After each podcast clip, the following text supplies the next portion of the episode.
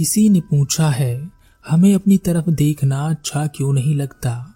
ऐसा लगता है कि दूसरों की तरफ़ देखना बाय डिफ़ॉल्ट है। दूसरे हमसे मिलें, हमें पूछे, हमसे जुड़े तो अच्छा। दूसरे किसी और से मिले तो बुरा। दूसरे आगे बढ़े तो बुरा। हम आगे बढ़े तो अच्छा। दूसरा कुछ करे तो कभी हमें अच्छा तो कभी बुरा लगता है। हमारा अपनी तरफ़ देखने पर विश्वास क्यों डगमगा जाता है? हमें दूसरे क्यों चाहिए? अपने आप को सही साबित करने के लिए? ऐसा लगता है कि दूसरे जीपीएस हैं, जिससे हम अपनी सही पोजीशन का पता करते हैं। ऐसा क्यों है? अपने चारों ओर देखिए, ज़िंदगी क्या है? यहाँ लोग आपस में मिलते हैं और अपनी दुनिया बनाते हैं। घर बसाते हैं, फिर आपस में लड़ते हैं, झगड़ते हैं, प्रेम करते हैं, नफरत करते हैं, क्रूरता करते हैं, अपराध करते हैं, एक दूसरे से जलते हैं, ईर्ष्या करते हैं, एक दूसरे को लूटने के लिए तैयार हैं और खुद को लुटाने के लिए भी तैयार हैं। तो यही तो दुनिया है और यही आपकी ज़िंदगी है। यह सब ना हो तो आपको जीने में मज़ा नहीं आएगा। यह सब तो आपको चाहिए ही। कोई कितना भी बड़ा ज्ञानी क्यों ना हो? अगर उसे कोई सुनने वाला नहीं है तो उसका ज्ञान किस काम का? क्योंकि यहाँ ज़्यादातर लोग अपना ज्ञान दूसरों को सुनाने के लिए ही इकट्ठा करते हैं, अपने लिए नहीं। क्योंकि वह जो बात दूसरों को बता रहे होते हैं, उसका अनुभव उन्होंने खुद नहीं लिया होता। तो दूसरे महत्वपूर्ण होते हैं। कभी कभी वह हमें सच्चाई का आईना दिखाते हैं और कभी हमारे आईने को तोड़ देते हैं। एक व्यक्ति अपने आसपास के लोगों से बहुत परेशान था। वह अपनी पत्नी, बच्चे भाई बहन माता पिता सबसे परेशान था। वह सबसे कहता कि, तुम मेरी ज़िंदगी से गायब हो जाओ, बहुत परेशान कर रखा है तुम लोगों ने। वह घर से बाहर निकलता और जिससे भी मिलता उससे उसका झगड़ा हो जाता। वह सबको एक ही बात कहता कि तुम सब मेरी ज़िंदगी से गायब हो जाओ। वह घर से बाहर निकलता और जिससे भी मिलता, उससे उसका झगड़ा हो जाता। वह सबको एक ही बात कहता, तुम सब मेरी ज़िंदगी से गायब हो जाओ। उसे लगता कि सारी दुनिया उससे बस परेशान करने में लगी है। सबको उसे परेशान करने में मज़ा आता है। ऑफ़िस में गया तो वह अपने बॉस से परेशान, अपने साथ काम करने वालों से परेशान। आखिर इतनी सारी परेशानी लेकर एक दिन उसने चिल्ला कर कहा, ये दुनिया बनाने वाले, यह पूरी दुनिया मेरे खिलाफ ही बनाई है। यह पूरी दुनिया मर जाए, गायब हो जाए। वह घर गया और घर जाकर सो गया। सुबह उठा तो उसे बड़ी शांति महसूस हुई। कमरे के बाहर निकला तो उसे कोई नहीं दिखाई दिया। ना उसकी पत्नी, ना उसके माँ बाप ना बच्चे। वह यह बड़बड़ाते हुए कि देखो, बेटे की पति की किसी को चिंता ही नहीं है। सब ना जाने कहाँ जाकर मर गए हैं। वह तैयार हुआ और बाहर निकला। बाहर भी उसे कोई नहीं दिखाई दिया। वह बस स्टॉप पहुँचा। वहाँ भी उसे कोई नहीं दिखाई दिया। वहाँ बस स्टॉप से थोड़ी दूर एक बस खड़ी थी। वह उस बस में चढ़ा। बस खाली थी। कोई नहीं था। वह बड़ा हैरान हुआ। वह पैदल ही ऑफ़िस के लिए निकल गया।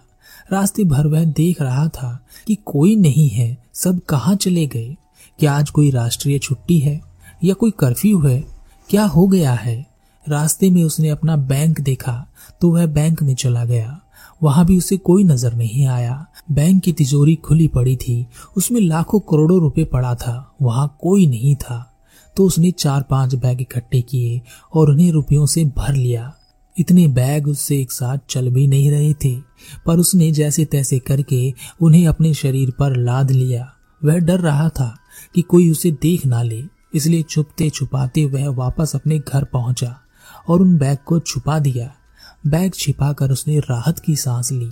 वह शुक्र मना रहा था कि इस समय घर पर कोई नहीं था। उसने नए नए सपने बुनने शुरू कर दिए। वह एक बड़ी गाड़ी लेगा, बड़ा घर बनाएगा और किसी की नहीं सुनेगा, सब पर हुक्म चलाएगा। उसने सोचा कि घर वालों के आने से पहले गाड़ी खरीद ही लाता हूँ। सब देखकर खुश हो जाएँगे और उन्हें मेरी अहमियत का पता चलेगा। वह गाड़ी के शोरूम पर पहुँचा। वहाँ गाड़ी तो थी, पर कोई कर्मचारी नहीं था। वह बड़ा हैरान हुआ, सब कहाँ चले गए? आज कौन सी छुट्टी है जो कोई दिखाई नहीं दे रहा? उसने इधर उधर किसी को ढूँढने की कोशिश की। वह कई दुकानों में गया।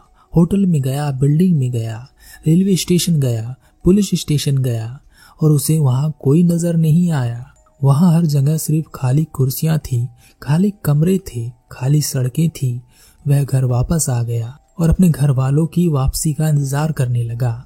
सुबह से रात हो गई, पर उसके घर वाले वापस नहीं आए। वह अभी भी अपने सपनों में खोया था कि वह इतने सारे धन का क्या क्या करेगा। जब रात हो गई और उसके घर वाले वापस नहीं आए तो उसे चिंता हुई। वह अपने घर वालों को देखने के लिए अपनी ससुराल जाने लगा, पर उसे चिंता हुई कि घर में जो धन पड़ा है, उसे कोई रात को चुरा कर ना ले जाए। इसलिए उसने वह सारा धन अपने एक पुराने स्कूटर पर बाँध लिया और अपनी ससुराल पहुँचा। वहाँ कोई नहीं था। अब उसे चिंता होने लगी। वह फिर से पुलिस स्टेशन गया। वहाँ कोई नहीं था। उसने इधर उधर फ़ोन मिलाए, पर किसी ने कोई फ़ोन उठाया ही नहीं।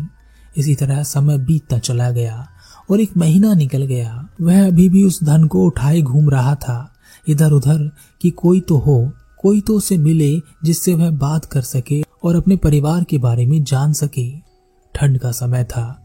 रात के समय उसके पास ठंड से बचने के लिए कुछ नहीं था तो उसने उन नोटों को ही जला दिया, जिन्हें वह उठाए घूम रहा था। उसने सोचा, क्या करूँगा इतने सारे धन का? किससे क्या खरीदूँगा? किस पर खर्च करूँ? किसके लिए धन इकट्ठा करूँ? इस पूरी दुनिया में मैं अकेला ही बचा हूँ। मैं ही क्यों बचा? मैं भी गायब हो जाता तो अच्छा।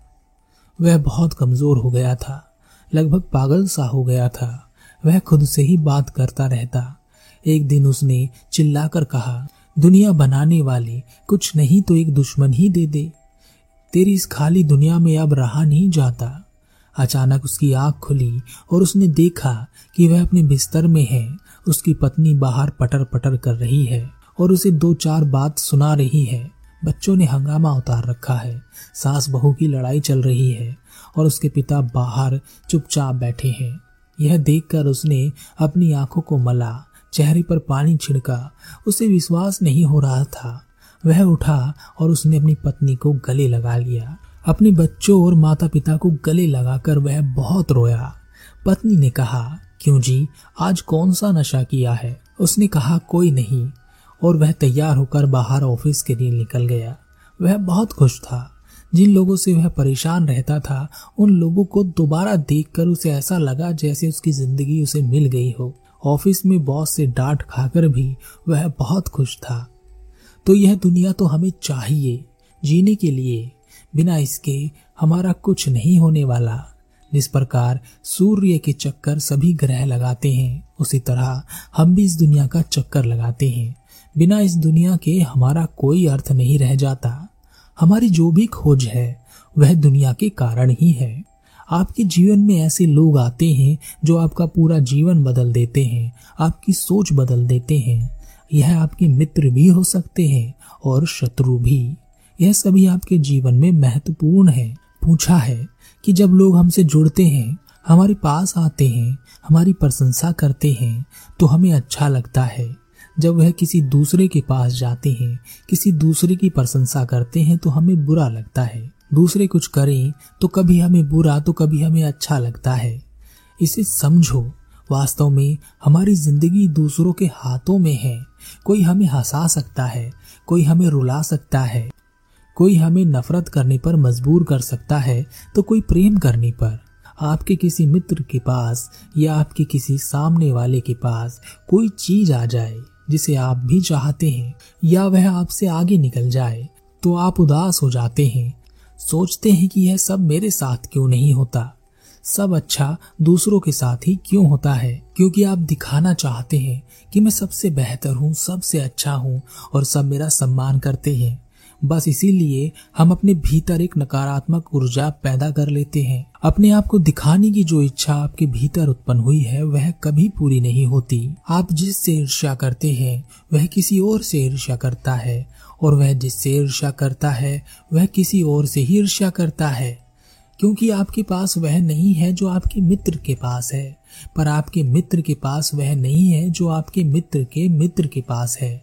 इसी तरह हम हमेशा मुँह उठाकर दूसरों को ही देखते रहते हैं। अपने आप को देखना तो भूल जाते हैं। ऐसा तो नहीं होगा कि आपके पास कुछ नहीं होगा, कुछ तो होगा, पर आपको उसकी अहमियत नहीं पता होगी। पर शायद वह आपको दिखाई ना देता हो। मुझे अपनी ओर देखने में अच्छा नहीं लगता। कैसे लगेगा? अगर आप अपने से ऊपर दूसरों को देखते रहेंगे तो अपने आप को देखने में कैसे अच्छा लगेगा? जरा अपने से नीचे लोगों को देखिए, उनके जीवन को देखिए, उनके दुखों को देखिए, उनकी कठिनाइयों को देखिए। तब आपको अपने आप को देखने में ज़रूर अच्छा लगेगा। लेकिन हमारा लालच है कि वह हमें ऊपर ही दिखाता है, नीचे नहीं। हमारे पास साइकिल है तो हम पैदल चलने वाले को नहीं देखते। हम मोटर बाइक वाले को देखते हैं, और जब आप उसे देख रहे होंगे तो आपको अपनी साइकिल कैसे अच्छी लगेगी? कैसे अच्छा लगेगा जब हम अपने आप को देखेंगे?